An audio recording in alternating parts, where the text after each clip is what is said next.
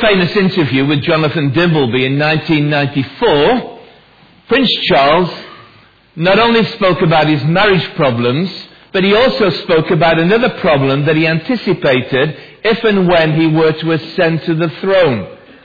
He said that he had a problem accepting the title that has been given to all British monarchs since Henry the Eighth of being Defender of the Faith. Here's what he said in his exact words. I personally would rather see it as Defender of Faith, not the faith. Because it, Defender of the Faith, means just one particular interpretation of the faith, which I think is sometimes something that causes a great deal of problems.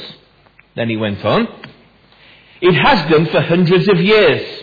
People have fought each other to death over these things, which seems to me a particular waste of people's energy when we're actually aiming at the same ultimate goal, I think. So I would much rather it was seen as defending faith itself, which is so often under threat in our day, when you know the whole concept of faith itself, or anything beyond this existence, beyond life itself, is considered old-fashioned and irrelevant. Well, I understand it's almost certain that if Prince Charles wants to be King Charles the Third, he is stuck constitutionally with becoming Defender of the Faith.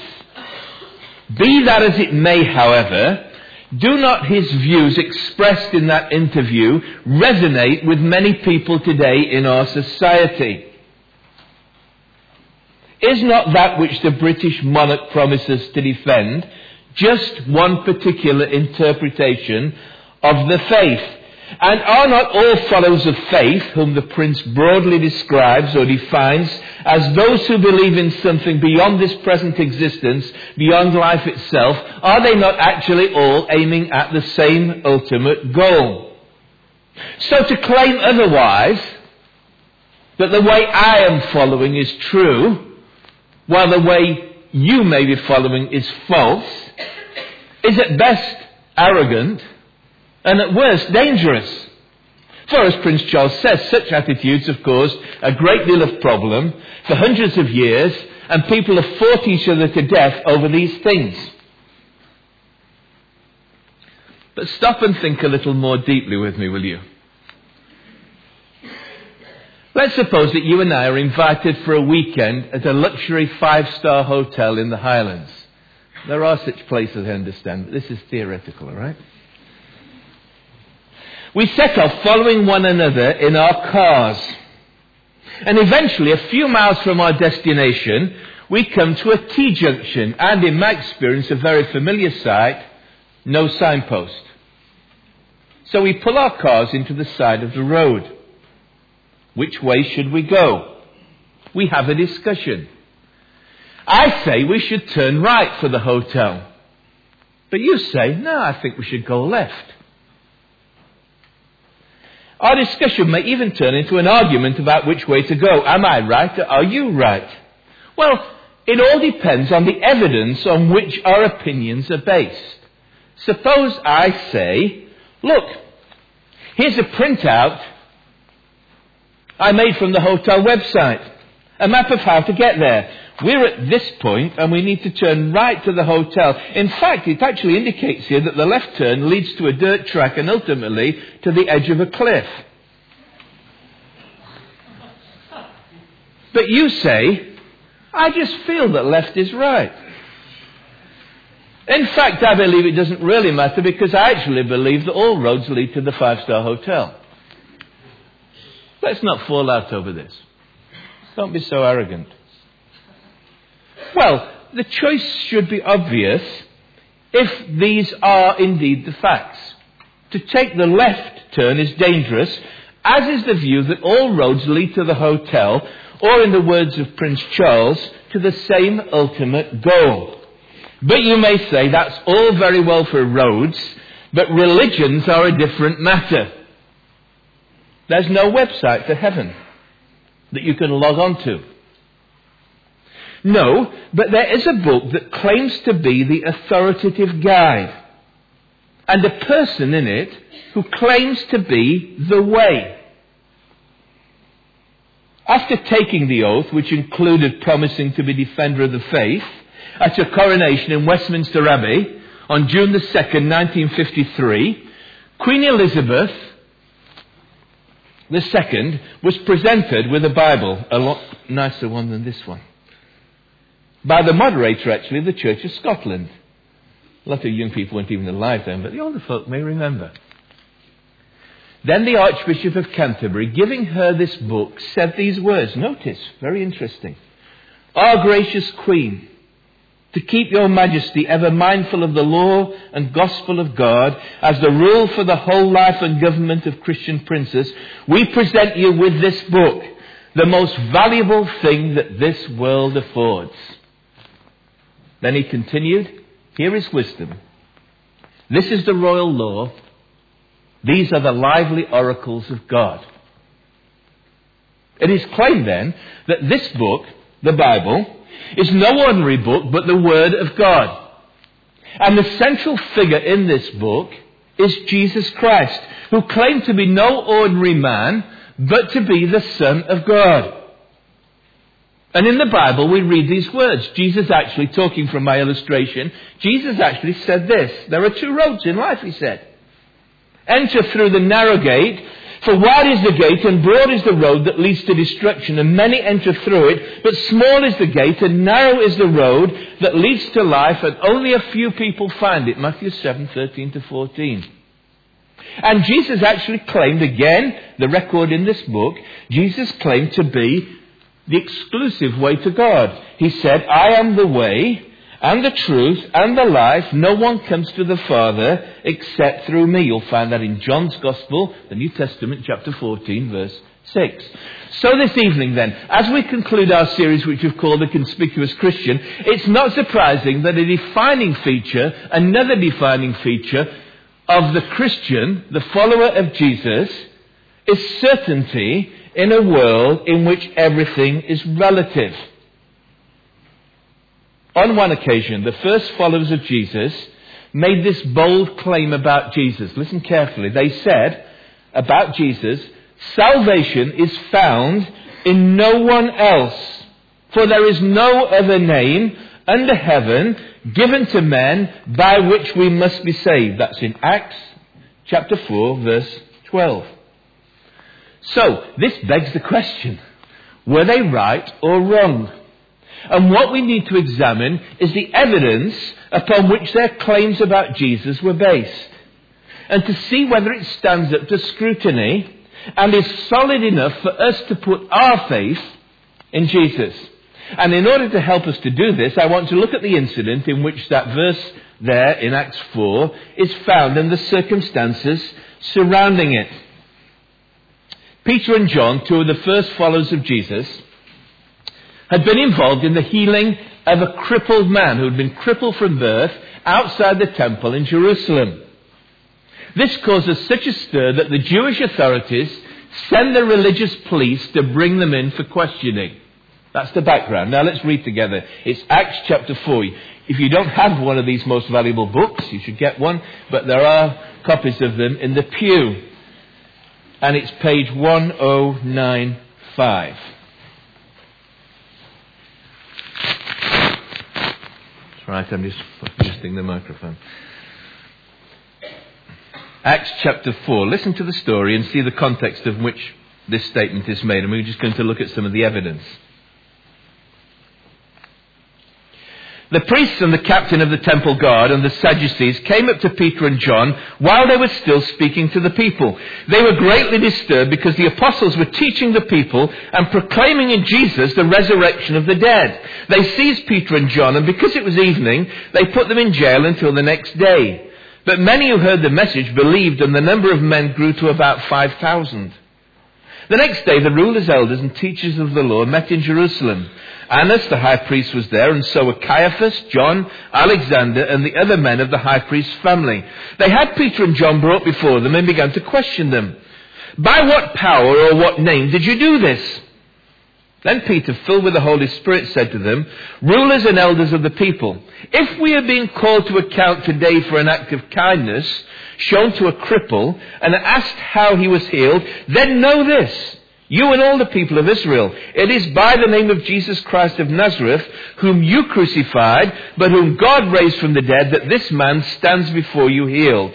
He is the stone you builders rejected, which has become the capstone.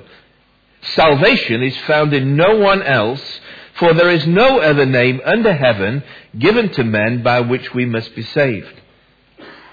When they saw the courage of Peter and John, realized they were unschooled, ordinary men, they were astonished. Took note that these men had been with Jesus. But since they could see the man who had been healed standing there with them, there was nothing they could say. So they ordered them to withdraw from the Sanhedrin and then conferred together. What are we going to do with these men, they asked. Everybody living in Jerusalem knows they've done an outstanding miracle. We can't deny it. But to stop this thing from spreading any further among the people, we must warn these men not to speak any longer in this name. Then they called them in again and commanded them not to speak or teach at all in the name of Jesus. But Peter and John replied, "Judge for yourselves whether it is right in God's sight to obey you rather than God, for we cannot help speaking about what we have seen and heard." After further threats, they let them go. They could not decide how to punish them because all the people were praising God for what had happened. For the man who was miraculously healed was over forty years old. On their release, Peter and John went back to their own people and reported all that the chief priests and elders had said to them. When they'd heard this, they raised their voices together in prayer to God. "Sovereign Lord," they said, "you made the heaven and the earth and the sea and everything in them. You spoke by the Holy Spirit through the mouth of our servant, your servant, our father David. Why do the nations rage and the peoples plot in vain? The kings of the earth take their stand, and the rulers gather together against the Lord and against his anointed one.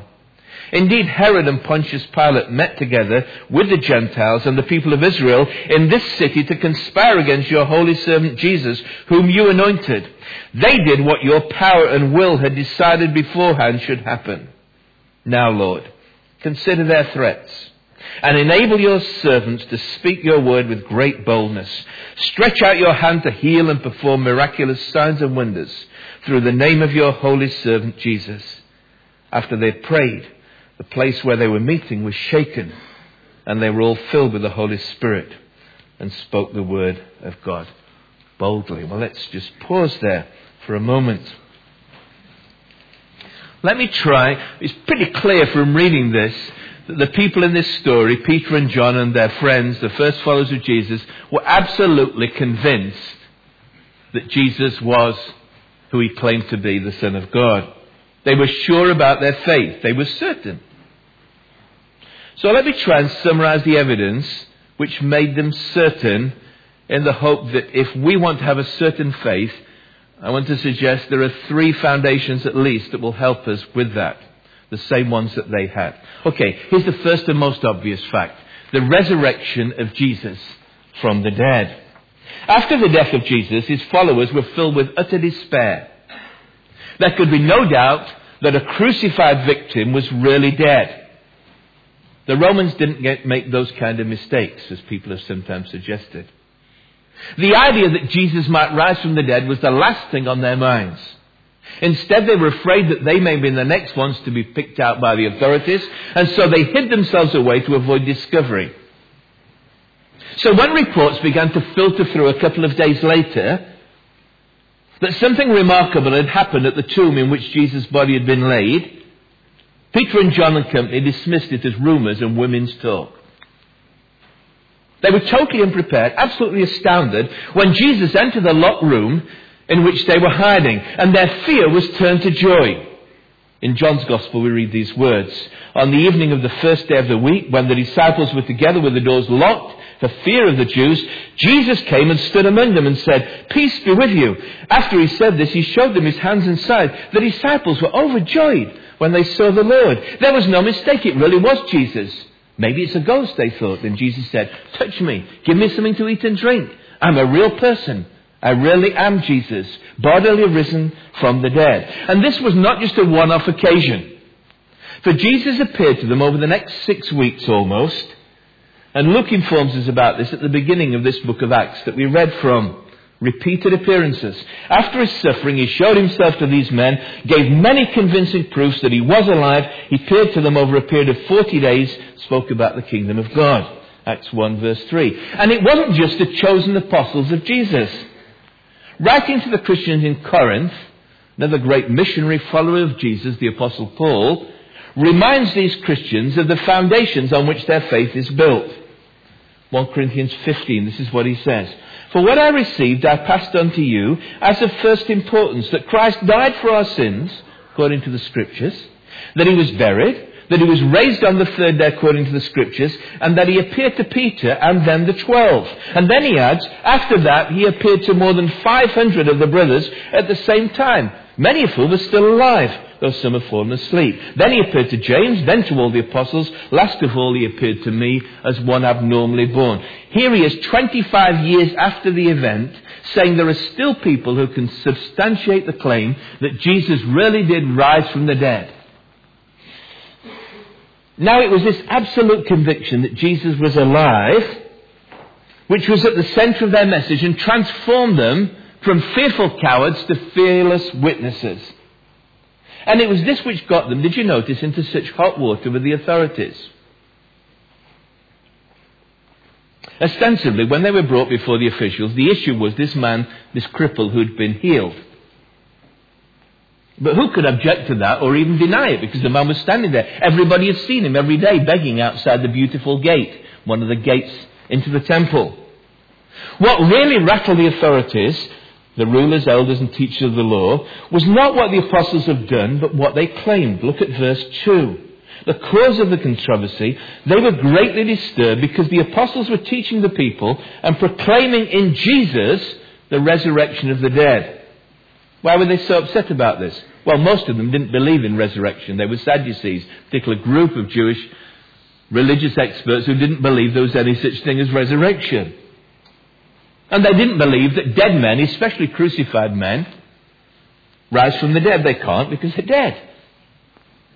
Only God can raise someone from the dead. And if this Jesus, the very one they had crucified, had really been raised from the dead, then the claims he had made about himself were in fact true, and they'd made the most dreadful mistake imaginable. And that's the point Peter makes when they called him in and they ask him, by what power or name did you do this? Notice Peter's answer. Verse eight. Then Peter, full of the Holy Spirit, said to them, rulers and elders of the people, if we're being called to account today for an act of kindness shown to a cripple and asked how he was healed, then know this, you and all the people of Israel, it is by the name of Jesus Christ of Nazareth, whom you crucified, but whom God raised from the dead, that this man stands before you healed. You see, the real issue was not this that Jesus heals. The real issue is that Jesus and Jesus alone saves. You see, all the other religious leaders before and since died, have died. You can see their tombs in many cases. But Jesus alone has been raised from the dead by God. And that was the sign that when he died on the cross, claiming to bear the sin of the world, God vindicated him and said, that's accepted, by raising him from the dead. So that is why Peter goes on to make this claim. That's the connection. He says, listen, follow this through. Salvation is found in no one else. For there is no other name under heaven given to men by which we must be saved. Now, our certainty about the resurrection of Jesus is not based on the same kind of eyewitness evidence they had. We don't see that. After those six weeks, Jesus returned to heaven. But it is based on the accuracy of their eyewitness evidence, which they have passed on. So, for example, at the start of his first letter, this is nearly at the end of the New Testament, one of those apostles, John, this is how he begins his, his first letter, with first-hand evidence proclaimed to others. He says, that which was from the beginning, which we have heard, which we have seen with our eyes, which we have looked at and our hands have touched, this we proclaim concerning the word of life. The life appeared, we've seen it, and testify it, testify to it. And we proclaim to you the eternal life which was with the Father and has appeared to us. And the reason John says he's telling them this He says, so that you might have an intimate relationship with this same God through this same Jesus Christ. What the Bible calls fellowship. We proclaim to you, he goes on in verse three, what we have seen and heard, so that you also may have fellowship with us, and our fellowship is with the Father and with his Son. Now, the Christian faith stands or falls on whether Jesus Christ rose again from the dead. And it stands or falls along with this on the accuracy of the transmission of those records in the New Testament part of the Bible. If you want to destroy the Christian faith, destroy the credibility of the New Testament and destroy the resurrection of Jesus.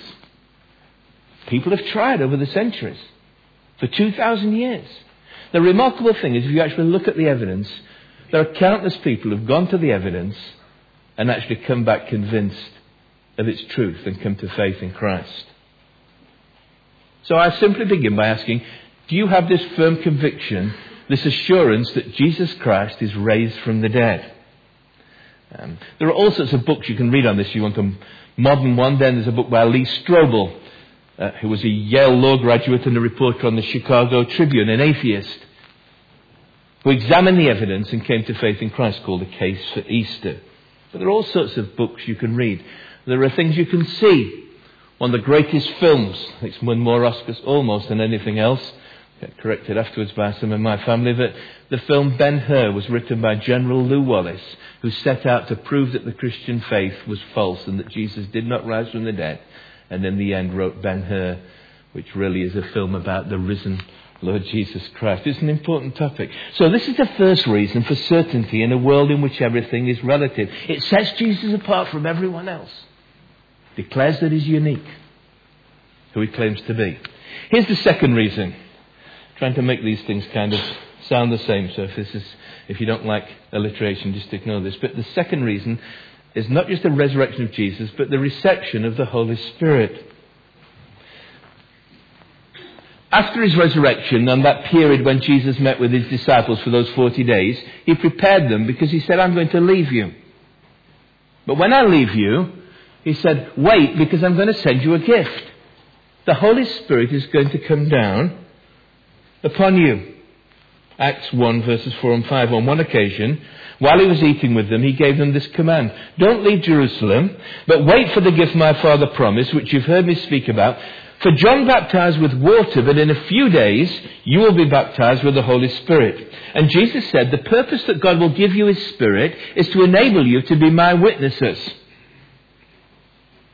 But you will receive power when the Holy Spirit comes upon you, and you'll be my witnesses in Jerusalem and in all Judea and Samaria to the ends of the earth. And so the disciples waited. If you don't know, many of you will know this, but if you don't know, it's recorded in the book of Acts. The disciples waited in Jerusalem for the promised Holy Spirit. And on the Jewish festival of Pentecost, the gift was received. Acts two.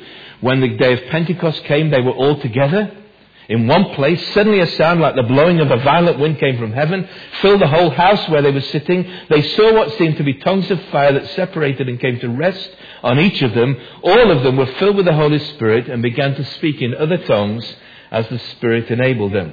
Now, here's the second piece of evidence which convinced these Christians, certain about their faith in Jesus. The Holy Spirit was poured out upon them as Jesus had promised. They were filled with God's Holy Spirit, the third person of the Trinity. It was not just something they believed, it was something they experienced. And the result was they didn't just feel something, which they undoubtedly did, but they did something. They became bold witnesses about Jesus. They went out into the streets telling people that Jesus is the Messiah, the promised Saviour.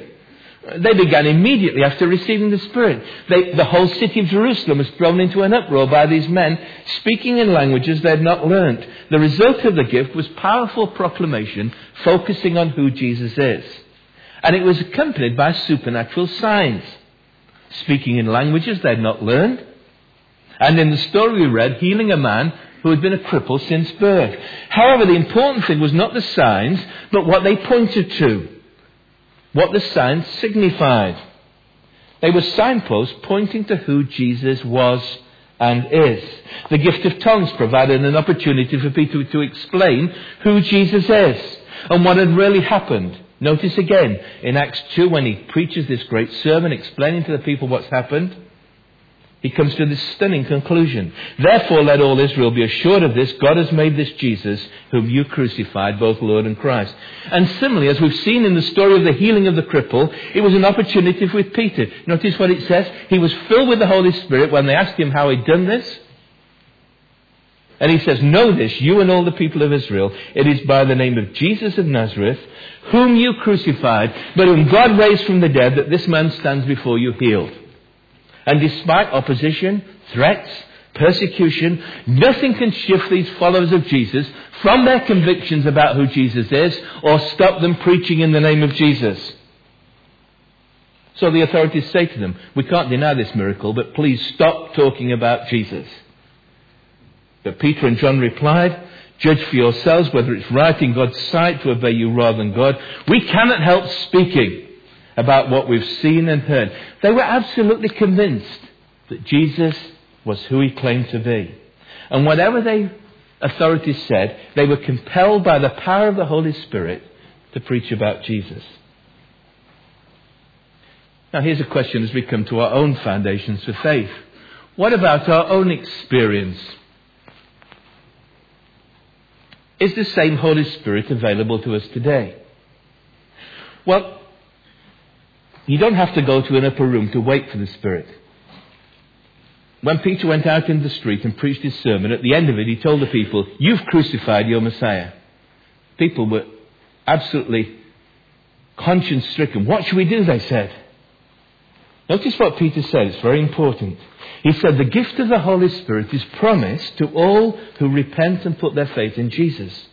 Acts two, thirty-eight and thirty-nine, it's a promise for all. Peter replied when they asked, what should we do? He said, repent and be baptized, every one of you, in the name of Jesus Christ for the forgiveness of your sins, and you'll receive the gift of the Holy Spirit, the same gift we've received. This promise is for you, your children, all who are far off, all whom the Lord our God will call. Now here's the second question. Have you turned from your sin? Have you put your trust in Jesus Christ? Because if you have, God has promised to give you his Holy Spirit. You see, it's possible to be convinced intellectually about the resurrection, even about the truth of the Bible, and yet not to have made a personal commitment to Christ, and not to have received the Holy Spirit. And so you lack certainty and assurance. Maybe you've grown up in this church, as many folk have, others are newcomers here, or you've grown up in a Christian family or a church, and you've heard all the facts, and really, you're pretty sure you, you believe that. But you don't have really any real personal assurance, any personal conviction. And you don't have any power in witnessing about Jesus. If somebody asks you, you might, with a bit of embarrassment, admit you go to church. But you've no real compulsion to go and tell people that Jesus really is who he claims to be, the way, the truth, and the life. A sure sign that you've received the Spirit is that you cannot help but speaking about Jesus. No matter what others say, no matter what the embarrassment may be, you have a desire to tell other people about who Jesus is. Why? Because you're convinced it's the right way. Like in my illustration. You're worried if someone says, I think left is right, and you know they're heading for destruction. That doesn't mean you say it in an arrogant way. It's not being certain about yourself. It's being certain about the Lord Jesus Christ. Have you received the Holy Spirit? That's the second convincing proof. Older Christians call it assurance of faith, assurance of salvation. It's that deep inner conviction when you turn from your sin, you put your faith in Christ, and God comes to live within you by his Spirit, and his Spirit witnesses with your spirit that you belong to Christ, and you just can't explain it unless it's happened to you. So you say, where I come from in Derbyshire, it's better felt than told. Well, it is. It's a personal experience of the power of the Holy Spirit bringing assurance of salvation. Do you have that? So there are two reasons: the resurrection of Jesus, the reception of the Holy Spirit. There's a third reason, coming towards the conclusion, which we see in Acts four. Let me try and summarize it by saying it's a recognition of God's sovereignty. Let me try and explain what I mean. After being released by the authorities, Peter and John return to their fellow believers and they report back on what's happened to them. their response is to call a prayer meeting. Well, they don't call a prayer meeting, they just pray together. Now, it is a very interesting thing when you read the Bible, and in fact, well, you shouldn't do it when you listen to people praying, is listen how people address God. When you start your prayers, what do you begin with? Jesus told us to pray, when you pray, say, Our Father. That's not the only term of address we can use with God, because the early disciples here didn't use it on this occasion. There are different facets of God's character revealed by the titles that we give to God when we pray, which are appropriate to the particular situations we're praying about. So here they are, they've been threatened, told to keep quiet. Everything's in turmoil. So how do you address God in those situations? Well, if you look at Acts four, and find the right verse, verse twenty-four, these early Christians, Luke records, they use a particular word to address God. I'll tell you what the Greek word is, and this is not to baffle you with sounds, because you'll recognize it. They pray, O despotes. It's the word from which we get our English word, oh, sorry, our English word is derived from that word, the word despot. You ever prayed to God, O despot? Well, in English, it's the kind of word my dictionary defines despot as an absolute and tyrannical ruler. But to understand what is meant here, just forget the tyrannical bit. It simply means to address God as the absolute ruler of everything. The N I V translates it as sovereign Lord. You see that? Verse twenty-four, they raised their voices to God and said, Sovereign Lord. Now, why are they praying that? Because in these circumstances, when things go wrong, and when people are against you, what do you need to know? You need to know that God is the despot, that God is in control of everything, that He is the sovereign Lord. John Stott comments, we observe that before the people come to any petition, any request, they fill their minds with thoughts of the divine sovereignty. And he points out, you can see in this prayer, very briefly, there are three aspects of God's sovereignty that they begin with. See, often when we pray about our situations, we jump straight in with the request. What you need to do is to start by thinking who God is and praising Him for who He is, because that only affects how you pray your requests. First of all, they say, He is the God of creation. You made. Sovereign Lord, they said. You made the heaven and the earth and the sea and everything in them. You're the creator God. You made all, made everything. Kind of puts your life into context, doesn't it? Secondly, He's the God of revelation. He said, you spoke. You spoke by the Holy Spirit through the mouth of your servant, our father David. Then he quotes something from years ago, Psalm two, hundreds of years before. Why do the nations rage and the peoples plot in vain? The kings of the earth take their stand and the rulers gather together against the Lord and against His anointed one. They say, Lord, this situation's happened. They're opposing us because of Jesus, the Messiah, the anointed one, which is what Messiah Christ means. And they say, Lord, we're just thankful that this is not a mistake or an accident because your servant David spoke about it a thousand years before when he said Psalm two. And they quote the Bible, which is why you need as a Christian to know and read the Old Testament. Because it's all there, the story. He's the God of revelation. And thirdly, He's the God of history. They say, everything's under your plan, you decided. Verse twenty-seven, indeed, Herod and Pontius Pilate met together with the Gentiles, the people of, the, the people of Israel, in this city to conspire against your holy servant Jesus, whom you anointed. They did what your power and will had decided beforehand should happen. In other words, they say, Lord, we're absolutely certain about this. It's all in your plan. You're the God of history. You're working everything out according to your perfect will. God is in control. His plan is in place. And when you've got those assurances, then you come to your prayer requests. Because you put them in context. You're recognizing the God that you're speaking to. Now, Lord, consider their threats. Enable your servants to speak your word with great boldness. Stretch out your hand to heal and perform miraculous signs and wonders through the name of your holy servant Jesus. They asked the Lord, Lord, you see what these people are doing. Just take notice. Consider their threats.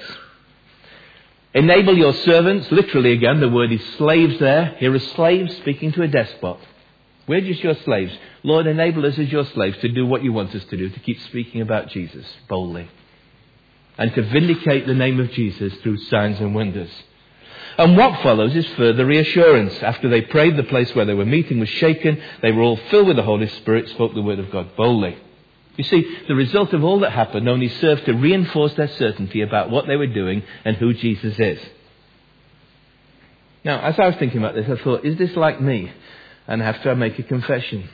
Is it not true for many of us that when things go wrong and when we're opposed for our faith, or when we're confronted and challenged by people, or things go wrong even in our lives, does it not tend to increase our doubts rather than our certainties? If so, the reason always is that we lack the assurance that God is sovereign. And that all that has happened, all that will happen, in the world, in our personal lives, is under the control of the sovereign Lord and is part of his divine plan that centres on his son Jesus. That's why I added those two verses that we sing in Here Is Love, Vast as the Ocean. It finishes up, you know, when the stars will fall from heaven. The elements ignite. Then the Son of Man in glory. There's a plan. There's what we call a meta-narrative that's traced right from the beginning of the Bible, right through to the end. Everything that happens is according to God's plan. And it fills you with absolute certainty that God is in control. That's why you need to know the Bible. It's God's Word. It's the guidebook. And he said, this is what God said would happen. And it brings us great reassurance. I wonder, do you have that same conviction? I don't know your own circumstances this evening. Do you have that conviction that God is sovereign? He's working out his plan, centered on Jesus. And it's under control. No need to panic. No matter what it's on Sky News or B B C when you go home this evening. God is in control. Doesn't mean you understand all the details. Doesn't mean you're blasé glib about it. Doesn't mean you aren't distressed when you see the terrible things that people do. But you know behind it, God is working out his purposes. As year succeeds to year until the day when the earth is filled with the knowledge of the Lord as the waters cover the sea. So, here's three reasons why they were certain in a world which everything is relative. And we can be certain. The resurrection of Jesus happened. Reception of the Holy Spirit in the conviction. Recognition that God is sovereign. Now, if you have those things, you have that certainty. Let me finish up. Almost finished. I was interested to learn from Colin Adams this week. I don't think he's a member, but he told me that there is still a flat earth society with its own website and thousands of members.